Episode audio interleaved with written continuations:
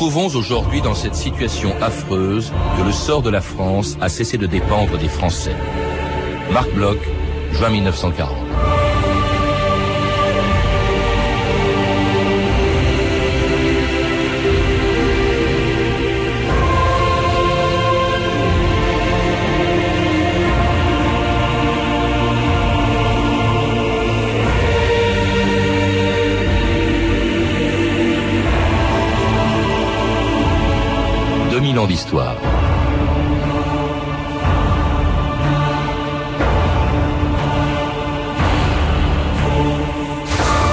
Quand on pense à la guerre et à l'occupation, on oublie souvent qu'entre les héros de la résistance et les traîtres de la collaboration, il y avait des millions d'hommes, de femmes et d'enfants qui se sont contentés de survivre, et qu'avant d'avoir à souffrir de la répression et des déportations, les Français étaient surtout préoccupés par les difficultés de leur vie quotidienne. Avant l'épopée collective que fut la résistance, l'occupation se fut d'abord une somme d'expériences individuelles vécues différemment selon les lieux, les hommes et les moments de cette période la plus sombre de notre histoire contemporaine. À part ceux qui l'ont vécu, on a du mal à imaginer ce que fut le quotidien des Français de cette époque. D'autant plus que dès leur arrivée à Paris en 1940, les Allemands s'efforçaient de faire croire que rien n'y avait changé, sinon la couleur des uniformes qu'on allait voir désormais pendant quatre ans dans les rues de toutes les villes de France. Das Oberkommando der Wehrmacht gibt bekannt. Soeben findet der Einmarsch der siegreichen deutschen Truppen in Paris statt. Mesdames, Messieurs, à l'intention des nombreux Parisiens qui ne sont pas encore rentrés chez eux, particulièrement à l'intention de ceux qui croient ne plus retrouver leur Paris, Radio Paris a fait un reportage dans les différents quartiers de la capitale et nous avons constaté que la vie a presque normalement repris. Les cinémas sont ouverts, les terrasses de café sont pleines de monde, les théâtres, cabarets plutôt, sont déjà réouverts et les dimanches, les gens font queue devant les guichets. Le métro marche et n'a d'ailleurs jamais arrêté. Et si on n'avait pas quitté Paris, si on était celui qui rentre de dehors, il ne trouvera pas un changement dans la capitale française.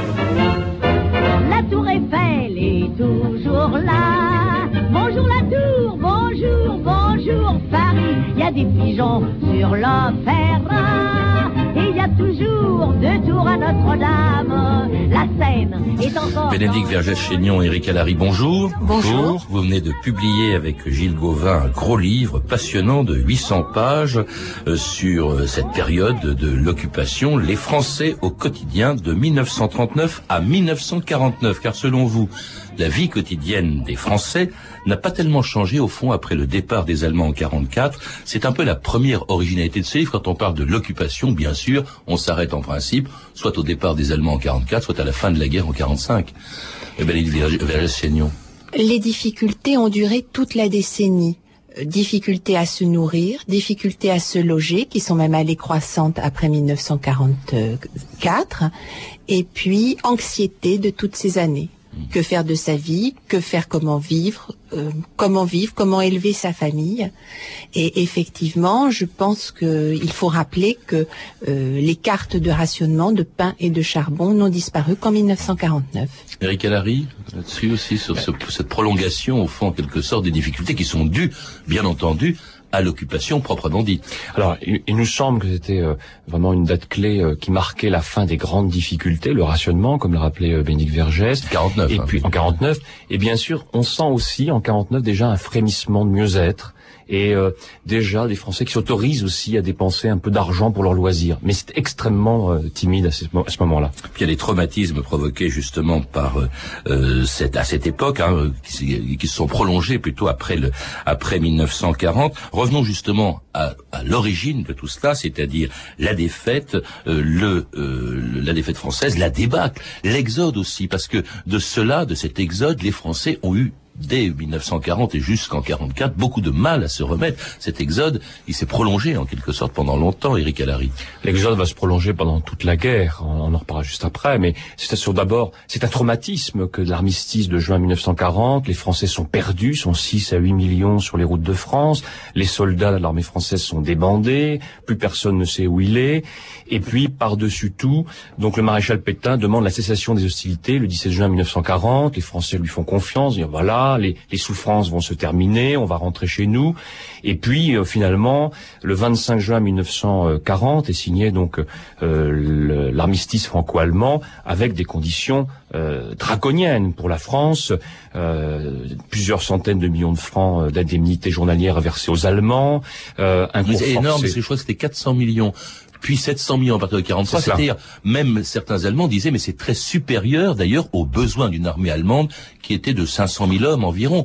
Donc, en fait, avec cette indemnité, on payait l'armée allemande bien au-delà des frontières françaises. C'est vraiment la, la, loi du vainqueur qui vient se servir dans un pays qui avait été présenté comme un pays très riche. Hein. Je rappellerai que l'un des grands rêves de l'Allemand, c'était de manger au cœur des, châteaux de la Loire, des omelettes, 12 œufs. Bref, c'était l'image qu'ils avaient. Alors pour l'armistice, euh, il y a eu aussi donc il y avait 24 articles, quelques articles qui concernent notamment la dissolution de l'armée française. Seule une armée d'armistice de quelques cent mille hommes à peu près était autorisée. Et puis surtout, c'est le compartimentage de la France, dès l'article 2. Hein, et en vertu de cet article 2, eh bien, la France va être compartimentée en zone occupée zone non occupée, mais la, la même zone occupée est compartimentée en d'autres zones. Mhm. La zone annexée, l'Alsace-Moselle, et puis aussi euh, euh, la zone réservée aux zones interdites, hein, qui part depuis le, euh, les confins du Nord et du Pas-de-Calais jusqu'au Jura, et puis le Nord et Pas-de-Calais qui est rattaché, lui, cette région, ces deux régions sont rattachées au commandement militaire allemand de la Belgique. ça fait beaucoup. Zone occupée et zone non occupée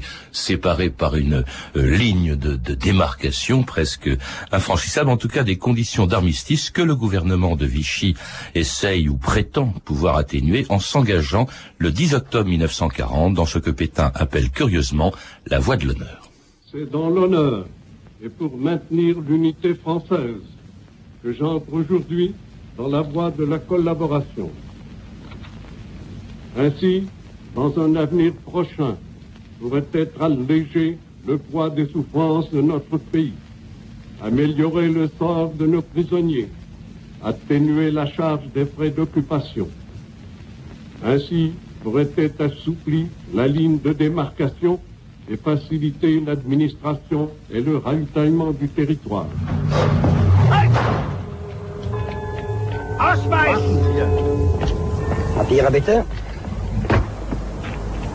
Yaya, qui aime papier, bête. Je comprends pas. Vous parlez pas allemand? Pas chez moi, non. De ces côtés de la barrière, monsieur le capitaine. Ce n'est plus chez vous. Par la fenêtre entrouverte, je vois au loin ce soir, dans la campagne déserte, un horizon tout noir, pas une étoile qui brille du ballon. Pas de flamme qui scintille, hélas dans la maison. Tu n'es plus là. Le printemps s'est enfui, le ciel s'est assombri. Tu n'es plus là. Les beaux jours sont finis, tout est morose et gris. Tu n'es plus là.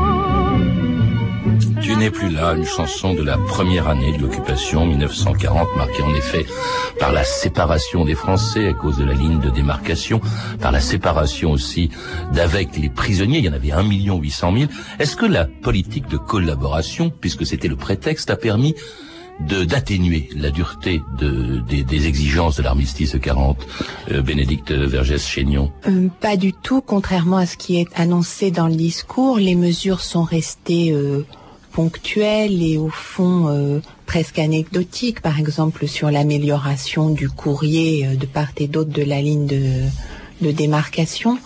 Et effectivement, les Français, dans leur vie quotidienne, n'étaient pas du tout des partisans de la collaboration, puisqu'ils mesuraient immédiatement l'absence de, de, De résultats. résultats. Et donc, dès la fin de 1940, euh, l'hostilité à cette politique est très vive. On le voit euh, pendant les séances d'actualité cinématographique où les gens saisissent toute occasion de siffler, de huer euh, les images de la rencontre de Montoire entre Pétain et Hitler ou les images euh, des Allemands.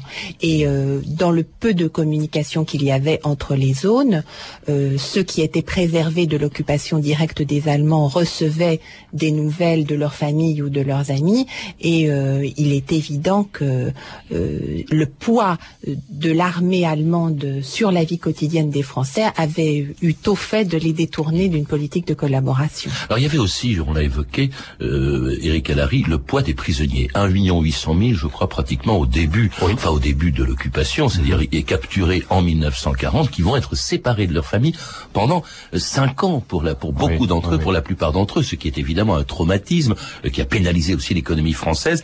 Et c'était un peu des otages, au fond, entre les mains des, des Allemands, en quelque sorte. Complètement, et ça a permis... Euh par la voie de la collaboration et des actes successifs que Vichy a consentis, les prisonniers de guerre, au même titre que la ligne de démarcation, au même titre que la fameuse dette euh, due à l'armée allemande, ça a participé à cet engrenage de concessions toujours plus grandes à faire pour Vichy sans compensation. C'est comme ça qu'on lance la relève en 1942, c'est-à-dire en, gros euh, un volontaire français pour aller travailler en Allemagne pour dix euh, prisonniers de guerre libérés et pour l'économie ou oui, le contraire, pardon.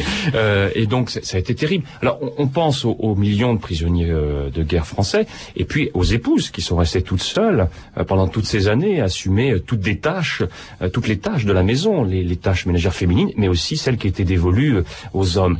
Un monde difficile, un monde qui ne communique plus vraiment. les femmes ont du mal à faire passer le courrier jusque vers les prisonniers de guerre. Et puis faut penser aussi à tous ces Français séparés par l'exode. L'exode, le retour de l'exode, c'est septembre 1940. Et puis beaucoup de gens qui ont disparu hein, pendant l'exode. Ces enfants perdus. Hein, la Croix-Rouge a, compté 95 000 enfants euh, euh, perdus euh, sur les, routes de l'exode. Beaucoup de séparations, effectivement. Et une vie quotidienne très difficile, même si les difficultés, la pénurie, eh bien, la propagande de Vichy l'a fait porter aux Alliés. Euh, en tout cas, on fait porter aux Alliés la responsabilité, euh, puis pénurie qui va, comme vous connaître les Français, pendant plus de quatre ans. Au lendemain de l'armistice, notre pays, qui auparavant importait d'outre-mer plus de 2 millions de tonnes de denrées alimentaires, fut coupé de ses principales sources de ravitaillement. Un blocus appliqué brutalement et sans discernement par la Grande-Bretagne le privait d'une grande quantité de produits de première nécessité. Frappé directement par les effets du blocus, la population française connaît aujourd'hui toutes les restrictions. Équitablement, la carte d'alimentation répartit entre tous, pauvres et riches, nos maigres ressources. Et les plus atteints par les cruautés du blocus, ce sont les enfants privés des vitamines indispensables à leur croissance régulière. Les enfants français sont privés aujourd'hui des vitamines indispensables à leur croissance. C'est tout d'abord dans que furent distribués gratuitement par les soins du Secours national les bonbons vitaminés. Ainsi, la générosité des Français permettra de garantir à la jeunesse une alimentation rationnelle. Les bonbons vitaminés pour les enfants, les tickets de rationnement, ça a été la vie quotidienne des Français qui pendant quatre ans ont été littéralement obsédés par l'alimentation, Eric Allary. Ils ne pensaient qu'à cela, ils ne pensaient qu'à manger. Là, on entend des images de propagande qui ne peuvent pas cacher euh, toutes ces assiettes vidées. Euh, la caséine, ces fameux euh, cachets vitaminés, c'était des déchets de beurrerie qui devaient compenser la perte de gras, notamment la perte de viande qui n'existait pas. Alors c'est vrai, hein, dès l'automne 1940, il y a la carte de rationnement, des Français qui sont séparés en plusieurs catégories catégories évolutif d'ailleurs, hein, euh, mais euh, globalement c'est très mal réparti. Je les cite, hein, il y avait euh, les E, enfants de moins de 3 ans, J1, J2, J3, les 3 à 21 ans, T, travailleurs de force, F, femmes enceintes, A, adultes de 20 à 70 ans, V, les plus de 70 ans. Et évidemment, selon l'âge que l'on avait, selon la catégorie à laquelle on appartenait, on avait plus ou moins de tickets. Bien sûr, mais c'est un peu irrationnel. En fait, une carte de rationnement plus les coupons, ça apportait 1200 calories par jour. Or, les physiologistes avaient déjà calculé calculé qu'il fallait 2400 à 2500 calories par jour. En fait, les Français sont sous-alimentés de plus en plus en 42, 43, etc. Et on peut mesurer cela euh, sur la taille et le poids des enfants. Les filles et les garçons perdent plusieurs centimètres, plusieurs kilos, et ça se retrouvera sur une génération longtemps après la guerre. Ce qui est intéressant dans ce livre aussi, Les Français au quotidien, c'est que, je crois que c'est Gilles Gauvin qui en est l'artisan, c'est que quand vous parlez de la vie des Français euh, sous l'occupation, vous incluez dedans aussi les Français euh, d'outre-mer, Bénédicte Verger-Chénion. Effectivement, euh, l'Empire était, ne serait-ce qu'au point de vue économique, un élément essentiel euh, de la vie des Français. Il contribuait euh, au ravitaillement de beaucoup de d'aliments ainsi qu'à l'arrivée des matières premières nécessaires à l'industrie. Le blocus anglais, d'une part, d'autre part, les prélèvements considérables de l'Allemagne sur l'économie française ont eu au fait de mettre tout cet équilibre à mal. Alors, de même qu'en métropole, dans les colonies, on mangeait mal, pas assez, et on manquait euh, de vêtements, euh, d'équipements divers et variés, d'autant qu'il n'y avait pas On est, d'industrie. on était même quasiment mort de faim. Il faut rappeler qu'à la fin de la guerre, après la guerre, il y a eu ces révoltes de sétifs qui ont d'abord été vraiment euh, manifestement euh, facilitées par ça. Il y aura la révolte aussi euh, en, en Indochine. Alors, cette, ces difficultés, elles ne sont pas dues uniquement au blocus forcément des alliés, euh, de, de, enfin des alliés contre contre l'Allemagne. Il y a le pillage de la France, il y a l'effondrement de la production agricole et industrielle du fait qu'il y a quand même 1 million 800 000 travailleurs jeunes. euh, qui sont prisonniers, euh, qui sont jeunes, qui sont prisonniers de guerre. Il y a l'achat aussi par les Allemands de produits de première nécessité, et d'ailleurs de tout. D'ailleurs, ils achètent à peu près tout. Avec puisque- cette fameuse indemnité Oui. euh, dont ils n'ont pas l'usage autrement. Ouais, ouais. Et avec aussi un taux de change favorable qui leur permet d'acheter, parce que le franc ne valait rien pour eux. Euh, un- le vingtième d'un marque. Le cours était forcé. Alors cela dit, euh, ce rationnement va toucher aussi les, les produits textiles et vestimentaires et qui permet, euh, qui pousse les Français et les Françaises à se débrouiller en utilisant ce qu'on a appelé le système D. Rue Royale et rue de la Paix, nos opérateurs ont chassé pour vous quelques images chez nos grandes modistes parisiennes, royaume de l'imagination. Comment faire un chapeau Si d'aventure, madame, vous avez un poulet, gardez-en les plumes.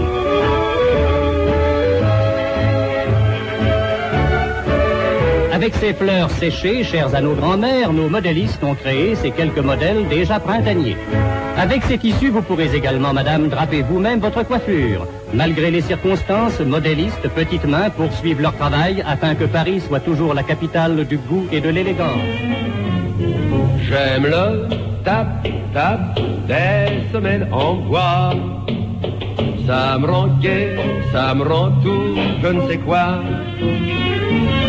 Lorsque j'entends ce rythme si bon, dans mon cœur vient comme une chanson. Tap, tap, tap, disent le matin les petits souliers de sapin. Tap, tap, tap, faut te réveiller, te lever, travailler. En marchant, les midinets semblent faire des claquettes. Et tout le jour, on entend ce bruit si éloquent. Quel charmant vacarme font ces milliers de petits souliers. Les femmes ont du charme, à présent jusqu'au bout des doigts de pied. J'aime le tap tap des semelles Maurice Chevalier en 1943, la symphonie des semelles de bois. Évidemment, ça dit plus grand chose à, personne aujourd'hui, mais c'est vrai que les femmes avaient remplacé, puisqu'il n'y avait plus de cuir, les semelles par des semelles en bois. Euh, Eric Allary. Et pour cause, puisque le cuir était réservé aux, aux chaussures allemandes hein, et aux chaussures de l'armée allemande. Alors effectivement, euh, cette chanson fait allusion aux fameuses euh, semelles de bois euh, qui étaient sciées en zigzag. Alors plus il y avait de, de coups de scie dans la semelle, plus elle était souple et plus elle était chère. Donc ils avaient plusieurs noms, euh, notamment la fameuse euh, semelle flex.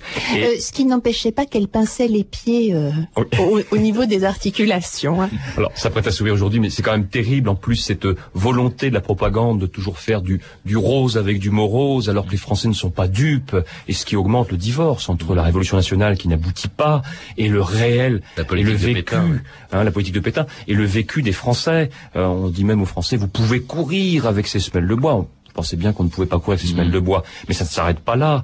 Alors, on, on oblige par exemple les Françaises à se teindre euh, les, les jambes pour Pour les remplacer- oblige, euh, la enfin, pénurie n'ont les oblige. choix. Les pénuries, euh, comme Euh, c'est à la se pénurie, teindre vous les jambes, raison. oui, pour remplacer les bas. pour remplacer les bas. euh, En faisant le petit trait du bas couture sur l'arrière de la jambe.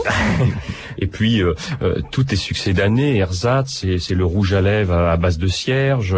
Euh, ce sont des vêtements. Alors, je crois que l'occupation, les Français ont été très inventifs sous l'occupation, découverte de nouvelles, de nouveaux textiles comme la fibrane, rayonne, etc une recherche permanente finalement l'occupation pour riposter aux, pénuries. Y, compris dans l'alimentation, à la pomme de terre qui manque est remplacée par le légume ou les deux grands légumes de l'occupation, le topinambour, les rutabagas. Alors euh, topinambour et rutabaga. Alors euh, topinambour une fois ça va, disent les témoins euh, qu'on peut rencontrer, mais topinambour tous les jours, c'est devenu particulièrement pénible. Et puis tous ces livres de recettes hein, qui, qui vont paraître à l'époque pour demander aux ménagères d'être ingénieuses, de penser à leurs enfants, leurs maris, éventuellement à elles, si elles le si elles ont encore quelque chose à manger. Et même dans l'industrie, eh bien, on fait beaucoup d'efforts pour remplacer les produits qui manquent. Au Grand Palais, sur l'initiative du ministère de la Production industrielle, s'est ouverte l'exposition du commissariat aux économies de matière qui montre le grand effort fait en France pour la fabrication des produits de remplacement. Ainsi, l'aluminium aux multiples usages, le bois imprégné qui peut même servir à fabriquer des engrenages et remplacer ainsi l'acier, enfin le verre filé. Isolant idéal dont on fait des tissus d'application industrielle et d'ameublement et qui offre le grand avantage sur les autres étoffes d'être ininflammable.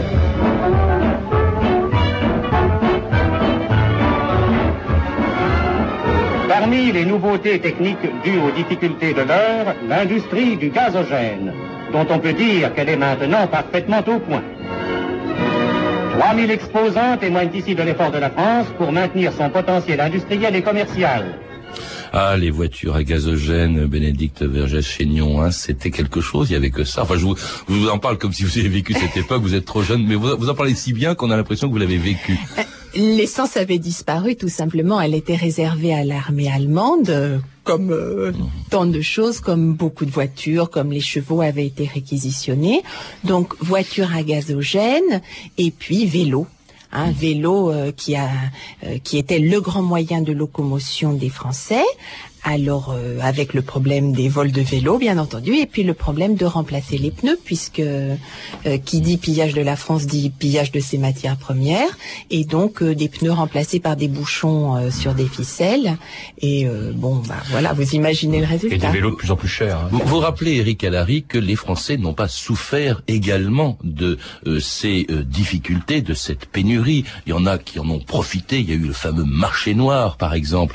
il y a le fait que dans les camps on a beaucoup moins souffert que dans les villes. C'est vrai, c'est un, constat que l'on peut faire, hein, sans jugement de valeur. Euh, beaucoup de choses partaient en Allemagne. Les premiers clients du marché noir, c'était les Allemands eux-mêmes.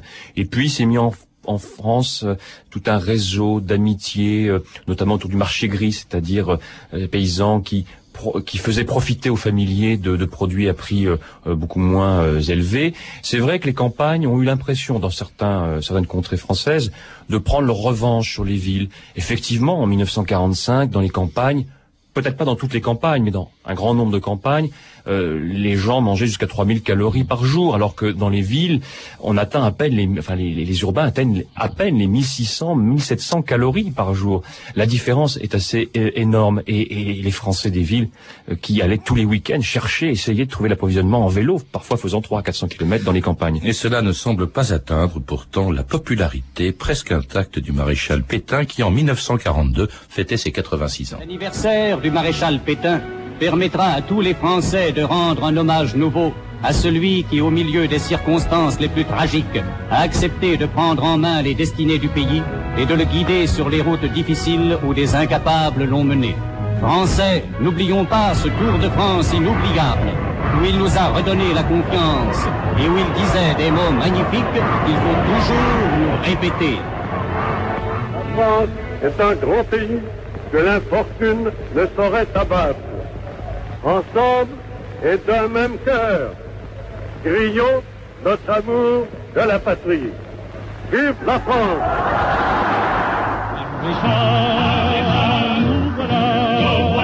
devant toi, le sauveur de la France. Nous jurons, nous t'égard, de surgir et de suivre tes pas. Bénédicte Vergès-Chénion, quand on sait aujourd'hui ce qu'a été l'occupation, la collaboration, on a du mal à comprendre que Pétain ait pu rester populaire comme ça très longtemps pendant l'occupation. Oui, très longtemps. euh, le maréchal Pétain avait fait le don de sa personne à la France, comme Ouais. il l'avait dit dans un de ses premiers discours. Les Français le croyaient sincèrement. Euh, ils croyaient qu'il les protégerait et ils le pensaient sincèrement anti-allemand.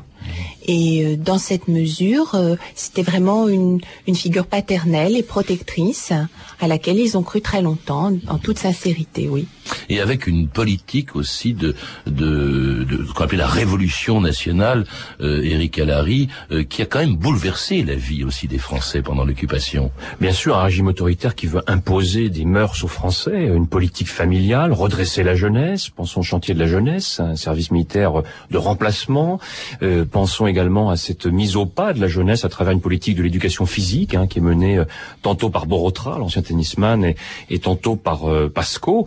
De la de- de- demander aux Français de faire plus de sport à l'école alors qu'ils ont le ventre vide. Les Français vont pas marcher très longtemps tout de même. hein. Les parents d'élèves vont souvent se plaindre de cette volonté du régime de, de redresser la jeunesse, de chanter l'hymne au maréchal, de lever les couleurs dans la cour de l'école. Euh, je crois que 42, voilà, on est à l'apogée de la Oui, popularité. ça, on et en- ensuite, on en parlera effectivement. Ce qui m'a frappé quand même, c'est aussi le fait qu'il pratique une politique familiale, d'ailleurs qui sera reprise après la guerre, c'est peut-être le seul point commun. Mais ce qui m'a étonné, quand on parle de baby boom, on se dit toujours c'est 45, 46, c'est après la libération, le retour des prisonniers. Pas du tout. L'essor démographique de la France, il commence pendant la guerre, je crois, dès 1943. Oui, tout à fait. Au plus noir de, de la déprime pour les Français, eh bien, c'est à ce moment-là qu'ils retrouvent le goût et l'envie de faire des bébés. Alors, on ne sait pas comment on va les nourrir, on ne sait pas comment on va les langer. Et pourtant, c'est bien à partir de 1942 que commence le baby boom, bon, qui va connaître une accélération, effectivement, dans l'euphorie euh, de la, De la libération. oui.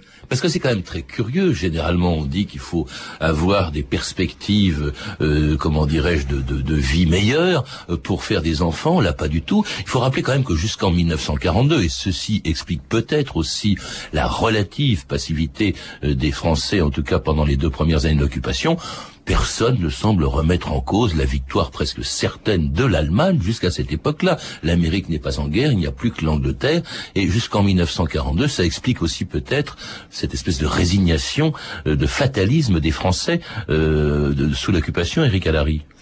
Oui, alors euh, les les Français sont résignés, mais peut-être que faire des enfants, ça a été un espoir. Et c'est vrai, vous avez raison, ils sont pas tellement tournés vers le futur. Quoiqu'en 43, il y a peut-être quelques signes aussi euh, avant-coureurs. Le, le divorce entre l'opinion et le maréchal Pétain est déjà consommé. Dans les files d'attente, les queues devant les magasins, on parle beaucoup des victoires alliées. On commence à en parler. Peut-être y a-t-il quand même un espoir. Euh, peut-être était-ce aussi pour conjurer le sort. Eh ben, nous nous en parlerons demain, justement, dans la deuxième partie de cette émission sur la vie quotidienne sous l'occupation. En attendant, je recommande chaleureusement votre livre, Éric Allary euh, et Bénédicte Verchinon. Vous l'avez signé euh, avec Gilles Gauvin, Les Français au quotidien, 1939-1949, qui vient de paraître aux éditions Perrin. Éric Allary, vous êtes également l'auteur du livre La ligne de démarcation, également édité chez Perrin. Quant à vous, Bénédicte Verger-Chénion, vous avez récemment publié Vichy en prison, les épurés à Fresnes après la libération aux éditions Gallimard.